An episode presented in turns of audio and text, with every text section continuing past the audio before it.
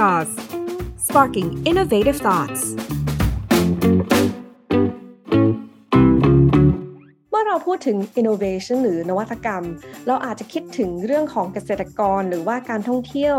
ในประเทศไทยนะคะ แต่ความจริงแล้วนะคะ เราก็ยังมีอีกอุตสาหกรรมหนึ่งที่คนอาจจะไม่นึกถึง นั่นก็คือ pet care หรือการดูแลสัตว์นั่นเองค่ะ สวัสดีค่ะ คุณกำลังฟัง Texas Podcast กับดิฉันชาวรัตยงจีรนนท์ Texas Global Content Editor ค่ะ วันนี้นะคะเราจะมาคุยกับสัตวแพทย์หญิง วรังคณาพันวานิชหรือคุณหมออ้นนะคะ CEO ของบริษัทแพทเนีย ที่นำวิศวกรรมและสัตวแพทย์ มาร่วมกันเพื่อที่จะช่วยเหลือสัตว์เลี้ยงที่เจ็บป่วยหรือว่าพิการค่ะแพทเนียนะคะได้รับรางวัล ชนะเลิศด้านนวัตกรรมจาก NIA และก็ได้ทำอุปกรณ์หลากหลาย ที่ตอนนี้นะคะก็อยู่ในโรงพยาบาลสัตว์เลี้ยงในบ้านเราหลายแห่งเลยมากกว่า 30 แห่งด้วยซ้ำนะคะงั้นเรามาคุยกันเลยนะคะ กับคุณหมออ้นค่ะ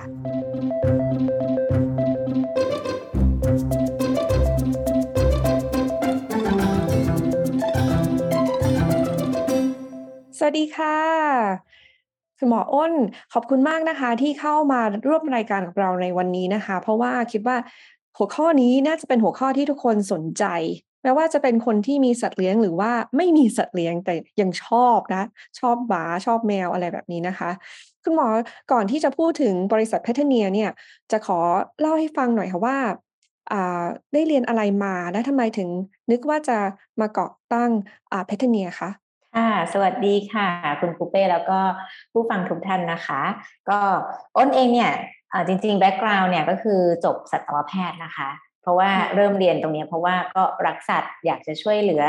ชีวิตนะคะ ทุกชีวิตเลยให้มีความสุขนะคะ ทีนี้เนี่ยก็ทำงานพอเรียนจบเนี่ยก็ทำงานเป็นสัตวแพทย์นี่แหละค่ะ มาสักระยะหนึ่งปรากฏว่าเราก็เห็นน้องหมาน้องแมวเนาะเข้ามารักษาที่โรงพยาบาล แล้วก็มีมีอยู่เคสหนึ่งอะค่ะที่เขาถามเราเรื่องเกี่ยวกับการดูแลสัตว์ แล้วก็อุปกรณ์ในสัตวแพทย์เนี่ยบางทีมันก็ไม่ยังไม่ได้ตอบโจทย์นะคะ บางอย่างตอนนั้นเราก็เราก็ยังไม่ได้สรุปอะค่ะ ว่าเราจะทำอะไรแล้ว เราก็คิดว่าเออจริงๆแล้วเนี่ยอย่างในคนเนี่ยเขาก็จะมีแบบ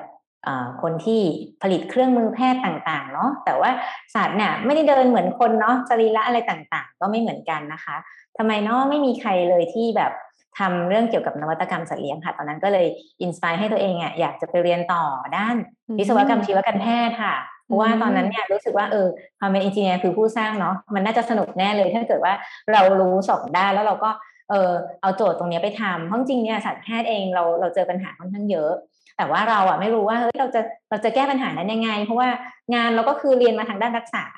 แต่อยากจะมีใครสักคนที่แบบผลิตอุปกรณ์ให้เราจังเลยค่ะ ตอนนั้นก็เลยตัดสินใจเรียนต่อทางวิศวกรรมชีวการแพทย์ค่ะอุ้ยมันมันมันคล้าย ๆ แบบคนละอย่างเลยเนาะคุณหมออ้น เพราะว่าเพราะว่ามันเหมือนเป็นคุณหมอแล้วก็หลังจากนั้นก็แบบเป็นผู้สร้าง ถ้าเกิดเราคิดว่าโอ้เราอยากจะทำโอเค แต่การทำอะ มันก็ยากใช่ไหม มันคือ journey ตอนนั้นระหว่างที่แบบ transition ระหว่างเป็นคุณหมอกับเป็น engineer เนี่ยเป็นยังไง โอ้โห แบบตอนนั้นจริงแล้วเรียนเรียนสัตวแพทย์ใช่ไหมคะ ก็จะเรียนแบบชีวะอะไรเงี้ยเนาะอ่าก็ท่องท่องท่องท่องพอเราไปเรียน engineer ก็รู้ว่าค่ะว่าว่ายากเนาะแต่ว่าด้วยความที่เราอยากทำอะค่ะเรามี passion ที่อยากเราอยากจะทำให้มันสำเร็จเพราะว่าอ่าถ้าเกิดว่า เราเราไม่ได้เรียนตรงนี้แล้วใครจะทำนะคะ เราก็เลยลองไปทดลองเรียนทีนี้ วิศวะชีวการแพทย์เนี่ยจะเป็นสาขาที่เรียกว่าไม่จำเป็นต้องจบทางวิศวะมา เราสามารถที่จะจบทางด้านสายอื่นแล้วมาต่อยอดได้ ซึ่งมันมองว่า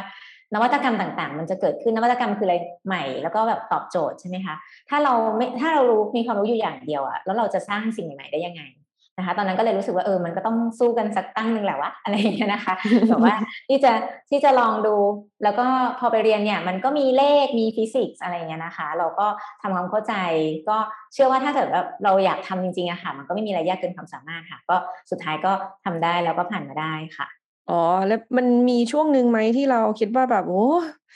มันยากจังเราจะทำได้ไหมเนี่ย หรือว่าแบบ เมื่อกี้ที่พูดเหมือนว่าแบบชิลมาก ดูเหมือนไม่ยากใช่ไหมคะใช่ยากค่ะ แต่ว่าเราก็มีเพื่อนที่ยากไปด้วยกัน เพราะว่าสาขาเนี้ยจะมีเพื่อนหลายหลายหลายสาขาเลยมีทั้งหมอ มีทั้งนักกายภาพ มีทั้งนักกิจกรรมบำบัดมีมีหลายด้านค่ะที่ที่มาแบบเราที่ไม่ได้ ที่เรียกว่าไงไม่ได้มี background ทาง engineer มาเนาะทีนี้ก็ใช้การติวกันเนี้ยค่ะ ก็คือพยายามเรียนเรียนรู้แล้วก็เพื่อนก็ติวให้กันเหมือนตอนสมัยเรียนเนี้ยค่ะ เราก็สนุกกับมันนะคะเออเราก็รู้สึกว่าเออมันก็สามารถที่จะผ่านมาได้ก็ยากยากเหมือนกันอืมเอางี้เดี๋ยวเราพูดถึงเพทเนียแล้วกัน เพราะว่าคือมันก็เป็นอีก skill set นะคะ ก็คือว่านอกเหนือจากพื้นที่เราเป็นหมอแล้วแล้วเราก็เป็นนักศึกษาในด้านแบบ engineer แล้วเนี่ย การต่อก่อตั้งแบบบริษัทมันก็ มันก็เป็น skill เฉพาะเหมือนกันบางคนที่สามารถที่ทำได้เนาะแล้วก็แบบโดยมีความสำเร็จนะอ่าช่วยเล่าให้ฟังหน่อยค่ะว่าอ่าก่อตั้งยังไงอะไรเงี้ยค่ะค่ะก็ต้องบอกว่าก็เป็นความโชคดีนิดนึงนะคะ ที่เราทำธุรกิจในเรื่องของโรงพยาบาลมาก่อนนะคะ คือ background อ้นเนี่ยพออ้นทำเรียกว่าจบจบเรียนจบทำงานเนี่ย นะคะ เราก็ทำไม่ได้ทำในสายที่เป็นคุณหมออย่างเดียว ก็ได้มีโอกาสที่จะทำงานด้านบริหารโรงพยาบาลด้วยนะคะ ซึ่งจริงมันก็จะมี skill เรื่องของแบบการบริหารจัดการนะคะ มี skill เรื่องของ marketing บ้างเล็กน้อย แต่ถ้าถามว่าเท่าคนที่เรียนจบด้านนี้ไหมก็ก็คงไม่เนาะแต่ว่าเราก็เหมือนเรียกว่าไงอะ on the job training ทำไปเรียนรู้ไปอย่างเงี้ยนะคะ ทีนี้ passion แรกเนี่ยพอเราเห็นแล้วเราอยากทำเนี่ย เราก็เริ่มที่จะ set up ตัว unit เล็ก ๆ ในโรงพยาบาลก่อนนะคะตอนนั้นก็อ้นทำที่โรงพยาบาลสัตว์ไอเวทแล้วก็เราก็เริ่มให้จ้างเรียกว่าเราเองกับน้องอีกคนหนึ่งที่เรียนด้วยกันนะคะก็เลยชวนมาทำงานด้านนี้ด้วยกันที่รักสัตว์ ก็เรียกว่าเป็นวิศวกรที่รักสัตว์ด้วย เราเราเป็นหมอที่อยากทำเอนจิเนียร์แล้วเราก็มีเอนจิเนียร์ที่รักสัตว์มาร่วมกันทำนะคะ ก็เริ่มจากตรงนั้นก่อน แล้วก็ใช้กับเคสของเราใช้กับ โรงพยาบาลของเราก่อนนะคะ ซึ่งตอนนั้นเนี่ยเราก็มานั่งคิดกันค่ะว่าเราจะเริ่มจากอะไรดีที่ไม่ได้ยากมากนักนะคะ ก็มีเคสหนึ่งที่เรารู้สึกว่าเราอยากช่วยเขานะคะ ก็คือเขามารักษาที่โรงพยาบาล แล้วก็ตัวน้องเนี่ยก็คือมีแผลกดทับ เพราะว่าน้องไม่สามารถเดินได้ คืออายุเยอะแล้วนี่คือหมาหรือแมวคะน้องหมาอ๋อค่ะ เป็นน้องหมานะคะ เป็นน้องหมาที่เรียกว่าน้องอะเขาอายุเยอะ พออายุเยอะเนี่ยก็จะมีเรื่องของความเสื่อมเข้ามานะคะ แล้วก็กระดูกสันหลังทับเส้นอ่าพอกระดูกสันหลังเส้นก็ส่งผลให้ไม่สามารถที่จะเดินได้ แล้วก็เป็นช่วงคอด้วย พอเป็นช่วงคอเนี่ยจะทำให้ทั้งขาหน้าขาหลังอะ่ะใช้งานไม่ได้ค่ะ ทีเนี้ยก็มีปัญหาเรื่องแผลแล้วก็แผลกดทับ ตอนที่มาโรงพยาบาลเนี่ยก็คือมารักษาเรื่องไตเรื่องเรื่องอื่น ๆด้วย แล้วก็วันที่เขากลับอะพอดีเคสเนี่ยอ้นได้เจอเขาพอดี แล้วก็เหมือนคุยกันแล้วคำ ถามหนึ่งที่ที่อินสปายอ้นมาก ๆ เลยก็คือว่าเขาบอกว่า เนี่ย คุณหมอคะโอเค ขอบคุณคุณหมอมากเลยที่ดูแลให้ให้น้องเขาดีขึ้น แล้วก็แผลหายแล้วอะไรเงี้ย แล้วคำแนะนำเป็นยังไงบ้างอะไรเงี้ย เราก็บอกว่าเออก็ให้น้องพลิกตัวบ่อย ๆ นะคะ จะได้ไม่มีแผลกดทับ หรือว่าก็อาจจะดูแลน้องกันไปอย่างเงี้ยนะคะ ประคับประคองกันไป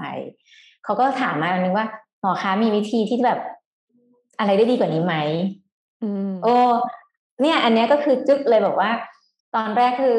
เราก็รู้สึกว่าที่เราเรียนมาเราทำหมดแล้วนี่ ก็คือรักษาแผลใช่ไหมคะ ดูแลเรื่องสุขภาพ แต่เจ้าของอะเขาไม่ได้คิดว่าแค่นั้นน่ะ เพียงพอคือเขาคิดว่าเขาทำอะไรได้มากกว่านี้ไหม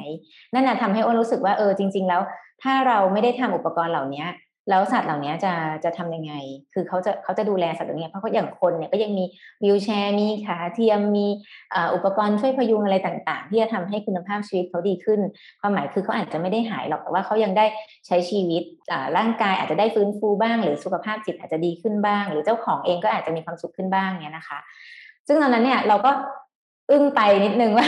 เอ๊ะ เราเป็นสัตวแพทย์เนาะแต่เราดูแลเขาได้แค่ในเรื่องของร่างกายหรอ แล้วจิตใจเขาล่ะอะไรเงี้ยนะคะ ก็เลยทำให้เออเคสเนี้ยอาจจะเป็นเคสแรก ๆ เลยที่ที่เริ่มทำในส่วนของพวกอุปกรณ์ช่วยเหลือสัตว์พิการนะคะ ก็จะมีพวกเอ่อพวกวิวแชร์พวกชุดชุดชุดช่วยพยุงสำหรับ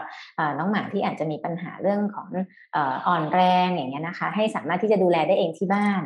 นะคะ แล้วก็ต่อยอดมาที่อุปกรณ์อื่น ๆ ในในอนาคตที่ที่จะมีอีกอะไรเงี้ยค่ะ อืม โอเค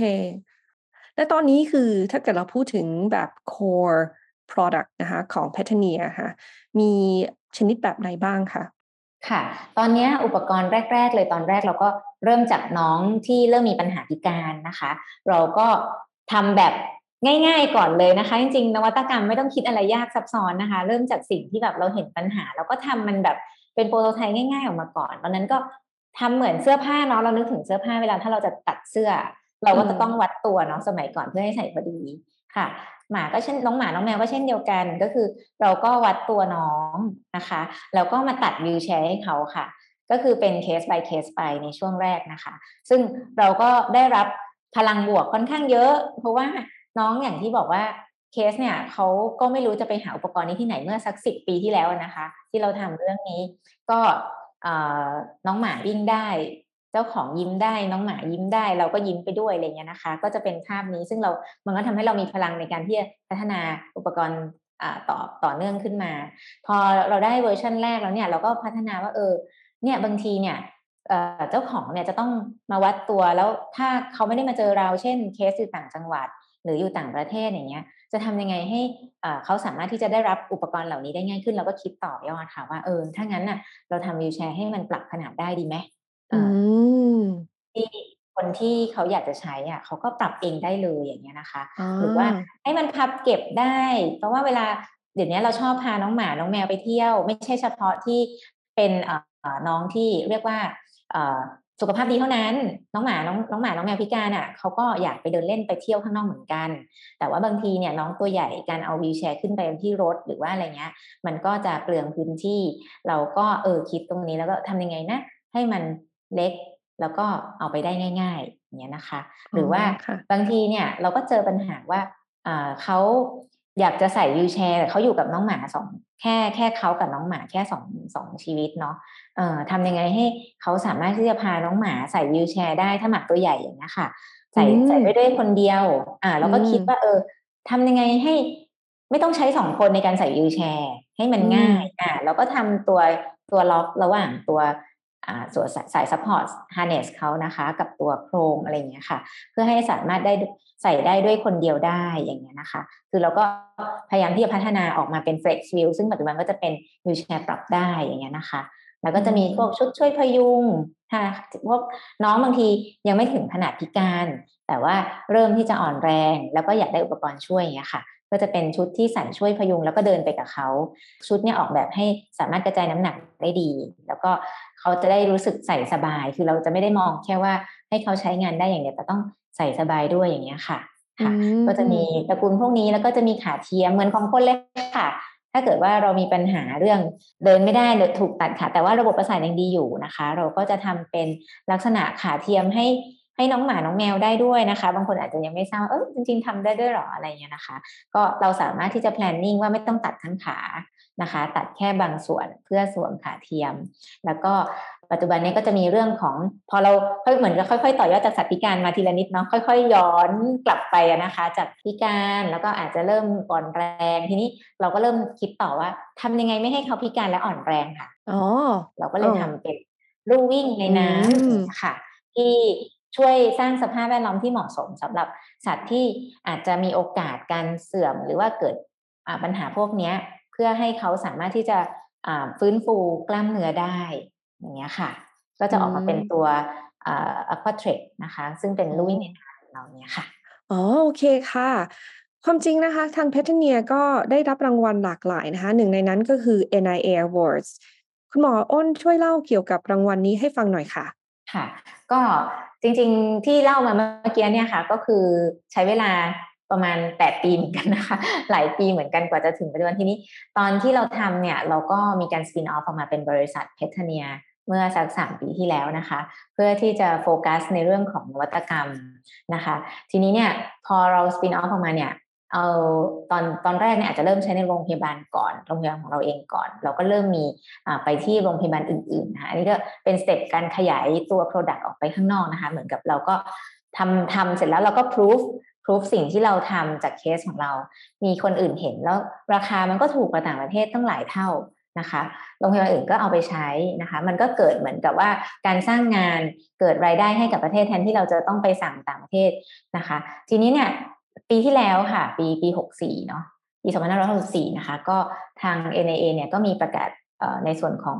อให้รางวัลนวัตกรรมแห่งชาตินะคะ ซึ่งตรงนี้เนี่ยก็มีหลายด้านนะคะ ตัวเพทเนียเองเนี่ยเราก็ได้รางวัลทางด้านเศรษฐกิจนะคะซึ่งซึ่งตรงนี้เนี่ยก็เป็นรางวัลที่เราภาคภูมิใจมาก ๆ เลยนะคะ จริงๆทุกท่านที่มีนวัตกรรมอะสามารถที่จะแอพพลายขอขอรางวัลตรงนี้ได้นะคะ ทางกรรมการเนี่ยก็จะพิจารณาแต่ทีนี้เนี่ย เขาก็จะไม่ได้พิจารณาแค่ในส่วนของตัวนวัตกรรมอย่างเดียว แต่ก็ต้องมองว่าตัวนวัตกรรมตัวนี้สามารถที่จะเอาไปใช้ได้จริง เกิด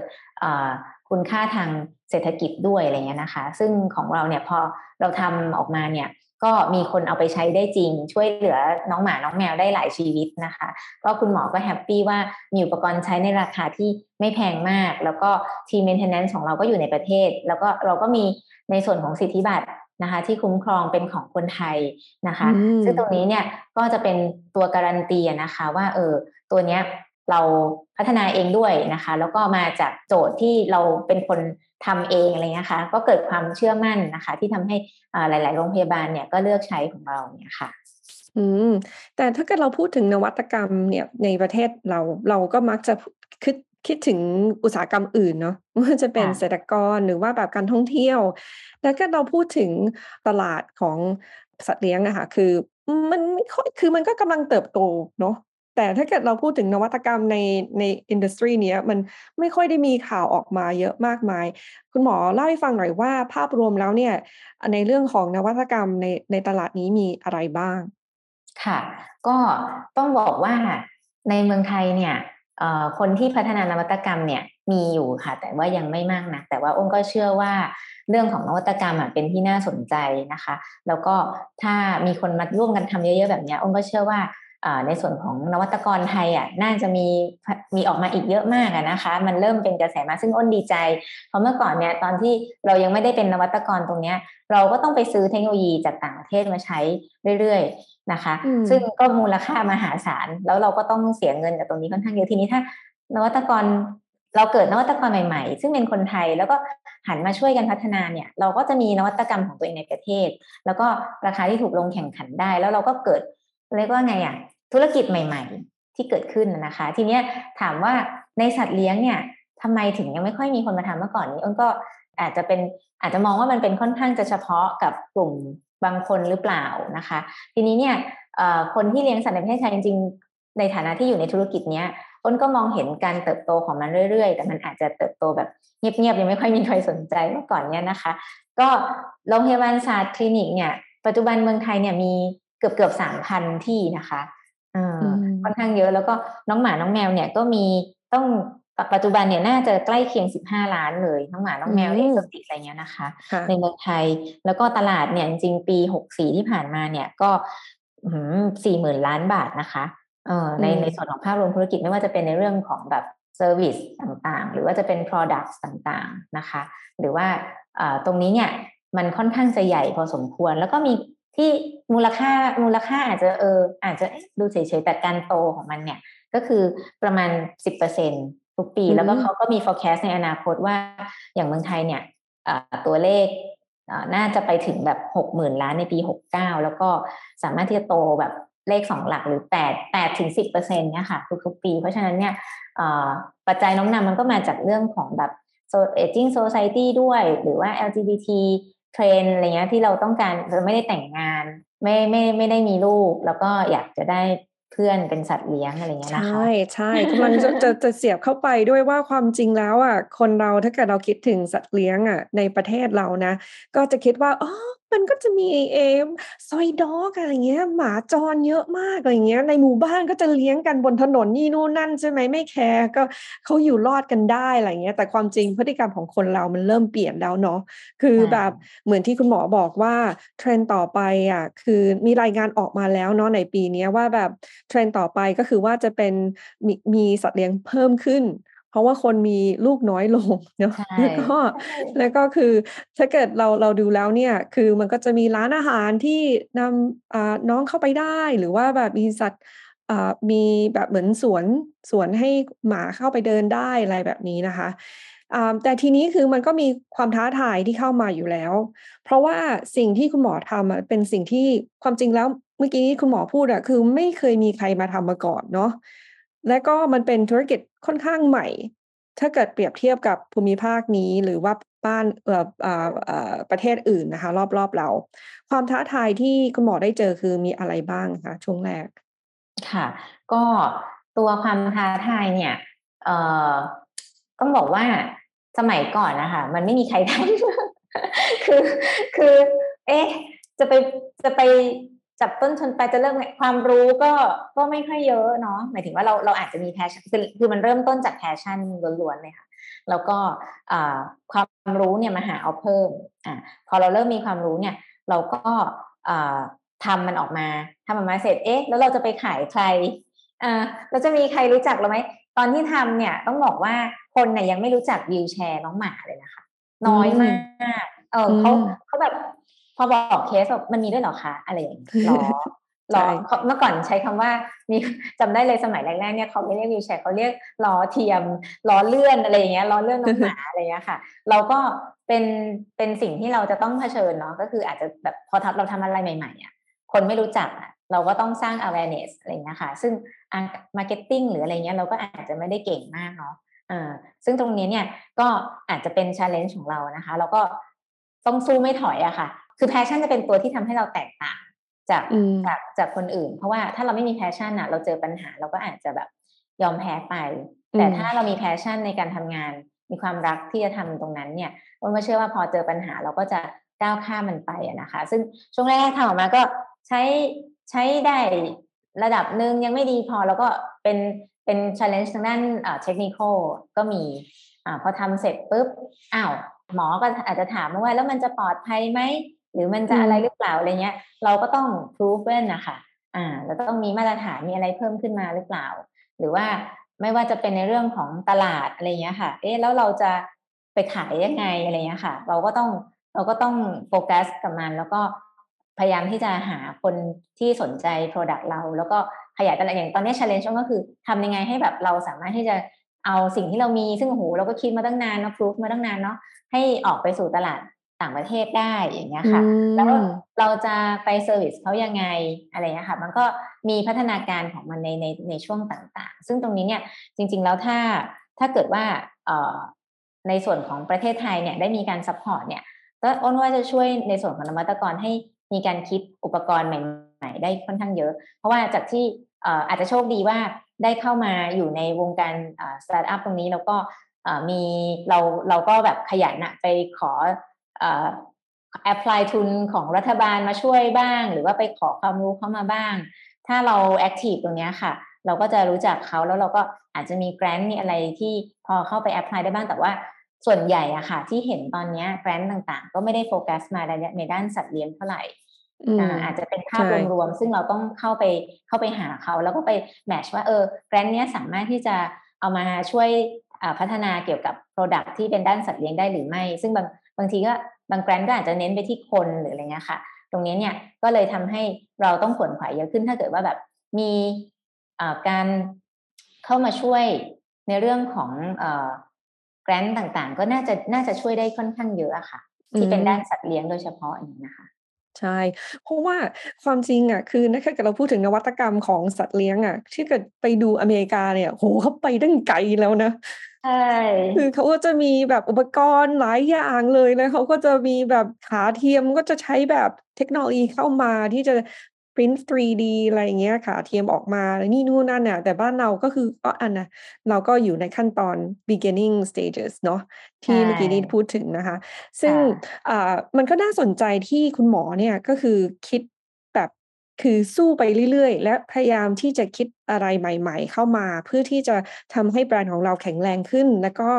หาโซลูชันให้ได้นะคะ และหนึ่งโซลูชันเมื่อกี้นี้ที่เกิดเข้าไปนิดนึงก็คือว่าไม่ใช่แค่สัตว์เลี้ยงอย่างเดียวเนาะ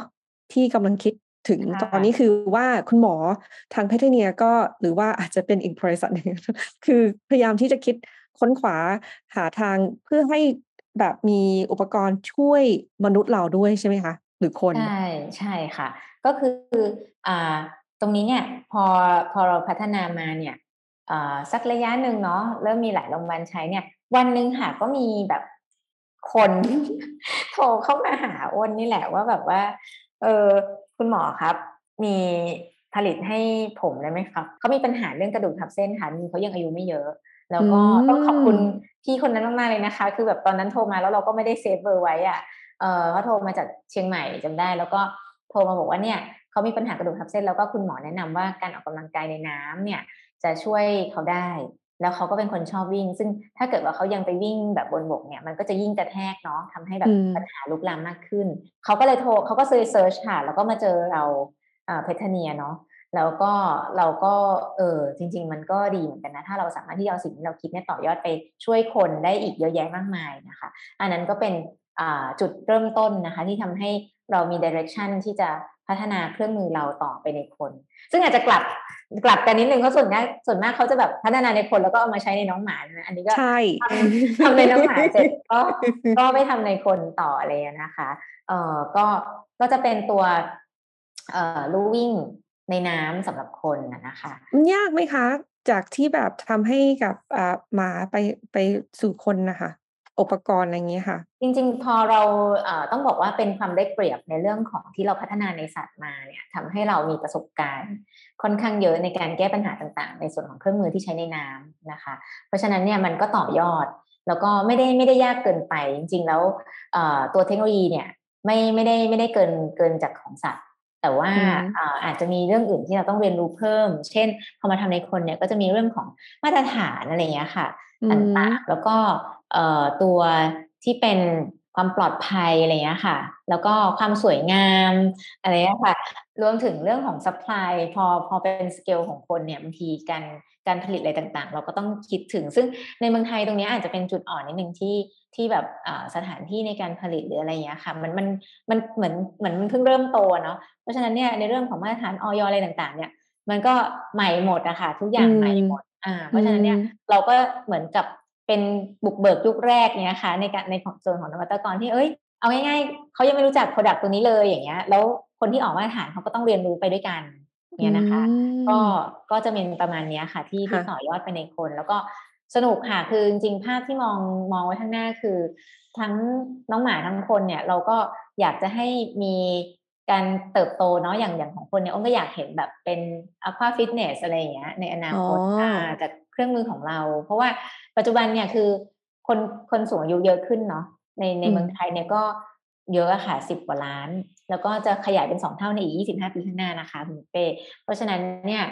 อุปกรณ์อะไรที่เกี่ยวข้องกับผู้สูงอายุอย่างเงี้ย แล้วเอาง่ายๆคือเหมือนจ้างให้ตัวเองเนี่ยนะคนใช่ก็มันคิดถึงตัวเองด้วยเพื่อเพื่อที่จะป้องกันไม่ให้เราเสื่อมเนาะ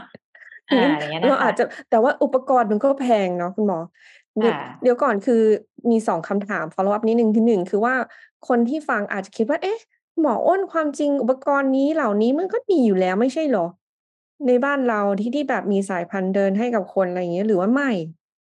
ไม่มีค่ะ ไม่มีว้าใช่ก็คือถ้าเป็นการเดินในน้ำเนี่ย เอาตามตรงก็คือตัวที่เราพัฒนาเนี่ย มีไม่ถึงสิบเครื่องซึ่งนำเข้าจากต่างประเทศค่ะ แล้วก็ทีนี้เราอ่านเราก็มองว่าเอ๊ะเราจะทำดีไม่นอตอนที่เราจะเริ่มทำใช่ไหมคะเราก็ต้องมาหาข้อมูลก่อน เราก็เข้าไปสัมภาษณ์ในโรงพยาบาลเนี่ย ก็ปรากฏว่ามันมีเครื่องนี้แล้วค่ะ แต่ว่ามันมันเสียค่ะ มันเสียเพราะอะไร เพราะว่า Product นำเข้าจากต่างประเทศแล้วมันคืออุปกรณ์ที่ใช้ในน้ำมันต้องใช้การ maintenance นิดหนึ่งเนาะอ่าแล้วแล้วค่า maintenance มันก็แพงเพราะว่าเครื่องมันแพง คือพอเครื่องมันแพง ก็มีคนเอาเข้ามาน้อย แล้วก็อพอเสียก็ maintenance เยอะอีกสรุปก็คือไม่คุ้มค่ะ ทีนี้ถ้าเกิดว่าเราอยากจะให้เกิดเกิดตรงนี้ขึ้นในประเทศไทย แล้วก็ดูแลผู้สูงอายุพวกผู้สูงอายุของเมืองไทยทุกคนจะสุขภาพดี เพราะเอาก็เทรดอะไรอย่างเงี้ยนะคะเราก็จะต้องเราก็สามารถที่จะ เรียกว่าไงอะดูแลสุขภาพผู้สูงอายุได้ ใช่ใช่จริง ๆ แล้วคนเขาคิดว่า เอ๊ะมันมีเทนเนสจริงนะ ถ้าเกิดว่ามีใครอยู่ในคอนโด หรือว่ามีอุปกรณ์วิ่งอะค่ะขนาดไม่ไม่ใช่เป็นอุปกรณ์อควาเทคอะไรเงี้ยที่มีน้ำอะคืออุปกรณ์ธรรมดาเนี่ยที่ยิมอะมันก็มีต้องมีเมนเทนเนนซ์ตลอดเลยอะมันก็เสียตลอดเลยเหมือนกัน ใช่ใช่ค่ะอะไรอย่างเงี้ยค่ะ แล้วเราก็มีเราก็มีแบบ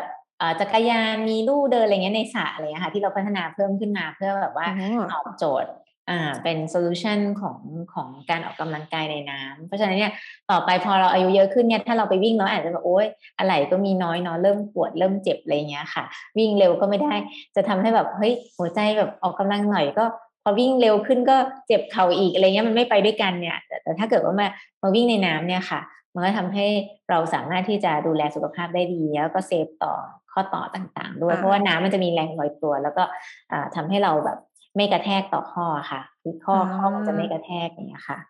ทีนี้คือค่าใช้จ่ายอะ คือน่าจะเยอะป่ะคะคุณหมอทำไงให้แบบคนเขาแบบใช้ได้อะไรเงี้ย คืออันนี้ออกแบบ strategy ยังไงคะ business model ของเรา ค่ะ business model ของของตัวอุปกรณ์พวกนี้จริงๆ เรามีหลากหลายมากเลย มีทั้งแบบ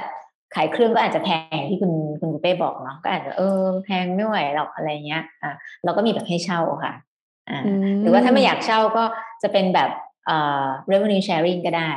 อ่าก็คือเราเราเอาเครื่องไปลงคุณมีสถานที่ เราก็เราก็ทำทำเป็น business ร่วมกัน อันนี้ business model ที่วางไว้นะคะ หรือว่าอีกอนาคตอันใกล้เนี่ยค่ะ ตอนนี้จริงๆก็เริ่มมีมีแล้วก็คืออาจจะทำเป็นแบบลักษณะของแฟรนไชส์ออกไป คือเป็น membership ออกไปอะไรเงี้ยนะคะ ก็คือตอนนี้จริงๆก็มีมีคุยอยู่ก็คือแบบคนที่มีพื้นที่ถ้าใครสนใจแล้วแบบอยากจะแบบเทรนด์ใหม่เนาะออกกำลังกายสำหรับผู้สูงอายุอะไรเงี้ยนะคะ ก็ก็จะเป็นลักษณะของแบบเออ เอาไปทำเป็นแบรนด์แล้วก็แล้วก็จอยกันอะไรอย่างเงี้ยค่ะ อืมนั้นเมื่อเราพูดถึงอนาคตนั้นเราก็ถามเลยดีกว่านะคะ ปีใหม่และ2023อ่าแพทเนียวางแผนมีอะไรบ้างที่จะเกิดขึ้นในปีนี้ค่ะค่ะ ก็จริงๆ แล้วตอนนี้ต้องบอกว่าตัว Product ก็อย่างที่เล่าให้คุณเป้ฟังไปแล้วเนาะก็จะมีหลายแบบนะคะ หรือแม้แต่น้องสลีน่าเนาะที่ที่เข้ามาโอ้ไม่อยากจะพูดเลยสำหรับคนที่ฟัง คือคูเป้มีหมานะคะ ชื่อซาลีนาใช้วีลเชร์ของแพทเทนีเหมือนกัน ความจริงมันก็เป็นไอเดียที่แบบคือ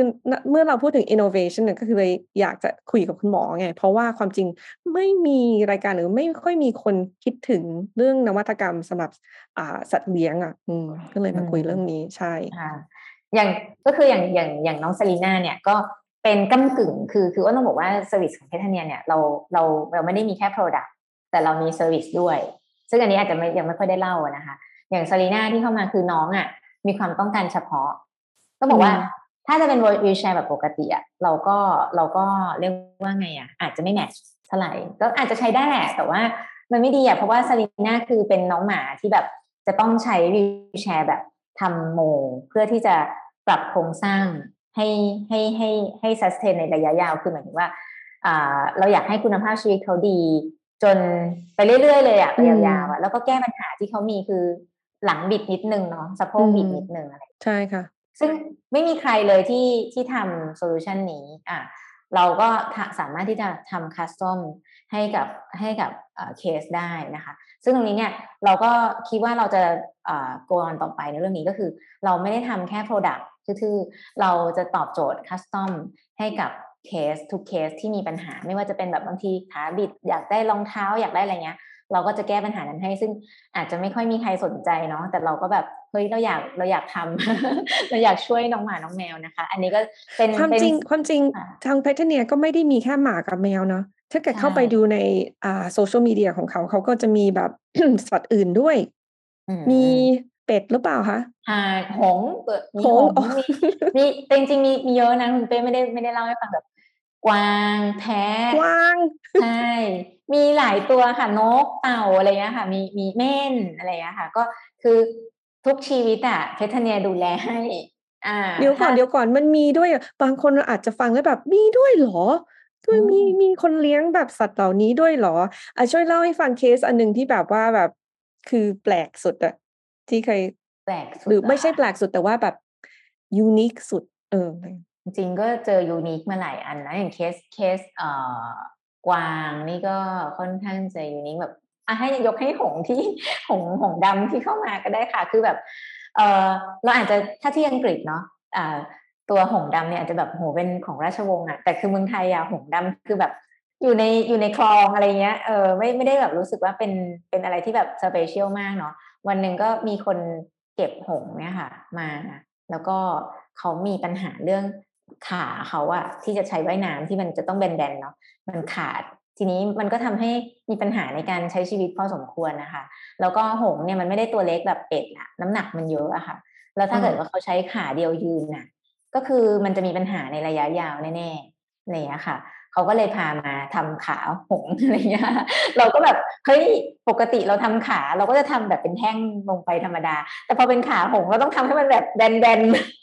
ให้เขาแบบว่ายน้ำได้ด้วยอะไรเงี้ยนะคะ ก็ก็สนุกดีก็อันนี้ก็เป็นเคสที่ที่ที่เราทำนะคะโอ้โหดีจัง ตัวเล็กๆอะไรเงี้ยก็มีแบบเฮ้ยเม่นเม่นมาทำเม่นเดินไม่ได้แล้วขาเม่นก็กระติ๊ดนึงเอ๊ะเราจะทำยังไงดีอะไรอย่างเงี้ยค่ะเออมันก็จะเป็น challenge ของเราในคือเรียกว่าไงดีอะสนุกเนาะทำทำไปด้วยก็สนุกแล้วเราก็รู้สึกว่าเออสิ่งที่เราพัฒนาขึ้นเนี่ยมีประโยชน์กับชีวิตเล็กๆ อ่าอาจจะตัวเล็กตัวน้อยอะไรเงี้ยเออเราก็ถือว่าเป็นหนึ่งชีวิตเหมือนกันนะคะค่ะแล้วมีวางแผนที่จะไปต่างประเทศไหมคะมีค่ะก็เราก็อยากอยากจะได้ partner นะคะอยากจะได้คนที่พาสินค้าเราออกสู่ตลาดโลกด้วยอย่างเงี้ยนะคะ ก็กำลังกำลัง on the way ค่ะจริงๆเราก็มีเริ่มส่งออกไปที่อินโดนีเซียมีไต้หวัน เริ่มเริ่มมีแต่ว่าก็ ยังไม่มากนักนะคะ ก็ก็คิดว่าอันนี้น่าจะเป็น challenge ของเราในในปีนี้ด้วยด้วยเหมือนกัน รวมถึงการพัฒนาสินค้าตัวใหม่ๆนะคะ ที่ที่ที่ตอบโจทย์คนที่เลี้ยงสัตว์คือเราต้องการที่จะเป็นศูนย์กลางในการพัฒนาสินค้าหรือคุณสินค้าที่พัฒนาคุณภาพชีวิตสัตว์เลี้ยงนะคะ เพราะว่าอย่างต่างประเทศเราก็อาจจะเห็นค่อนข้างเยอะ ต้องอันนี้แอบเล่าให้ฟังนิดนึงแบบบางทีต่างประเทศเราเห็นแบบ เขาทำเป็นแปลภาษาน้องหมาแล้วอะไรอย่างเงี้ย เออ หรือว่าใช่ใช่อ๋อใช่ ที่เขากดปุ่มอะไรอย่างงี้ป่ะคะมันหมาพูดหรือว่าเป็นอุปกรณ์เลยสมัยก่อนเนี่ยก็คือมีอุปกรณ์ที่แบบแปลเสียงเห่าเป็นภาษาอะไรเงี้ยนะคะ หรือว่า อ่า แต่ว่ามันก็อาจจะไม่ได้แบบ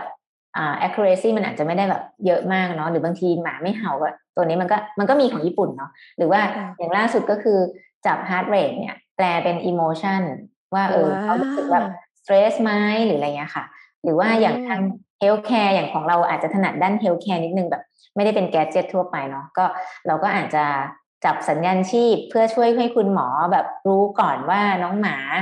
เขาจะป่วยไหมหรืออะไรอย่างเงี้ยค่ะเขาจับสัญญาณพวก อุณหภูมิการเต้นของหัวใจอะไรเงี้ยพอผิดปกติ ตรงนี้จริงๆมันก็มีต่างประเทศที่เขาพัฒนาขึ้นมาหลายที่แล้วนะคะ แต่ว่าอย่างของเราเองเนี่ยเราก็คิดว่าเออเราก็น่าจะเนื่องจากเราเป็นสัตวแพทย์ด้วยจริงๆมันมีโจทย์ที่แบบเราจะช่วยเหลือน้องหมาน้องแมวได้เยอะเลยนะคะ แล้วก็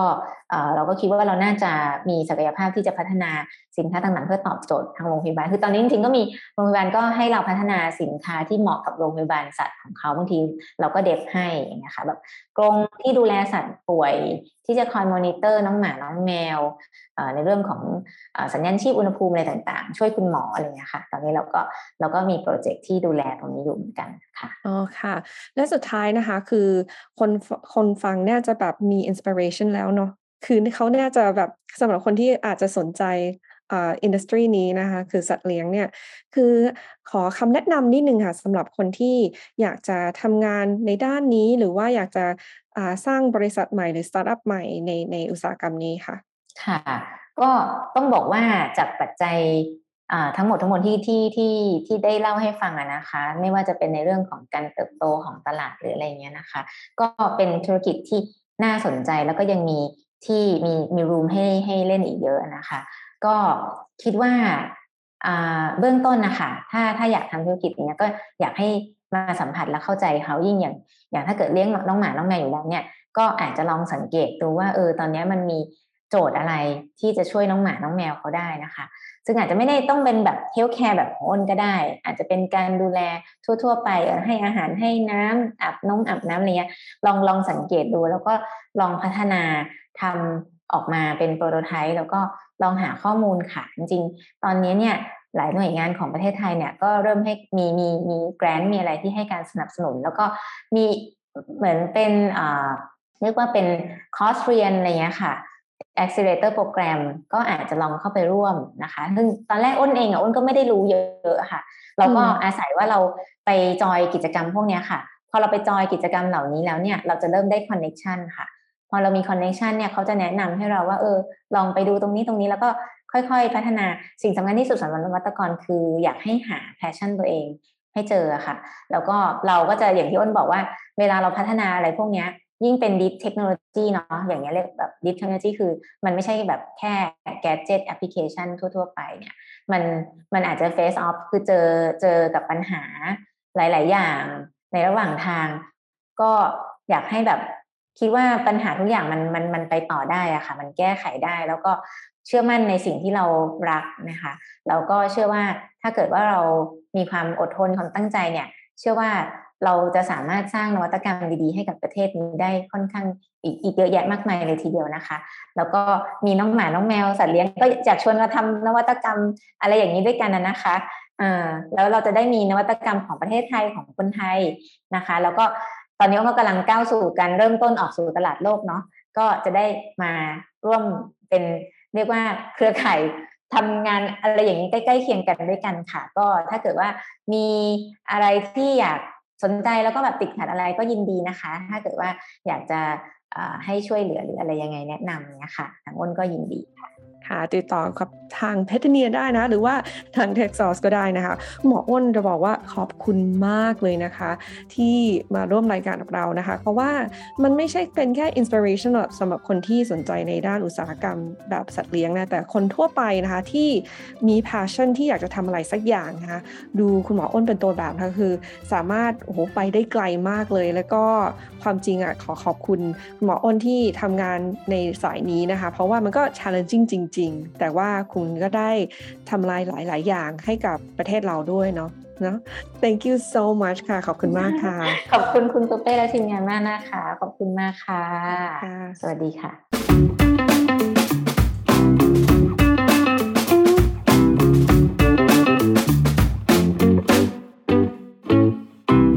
Tech Sauce Sparking Innovative Thoughts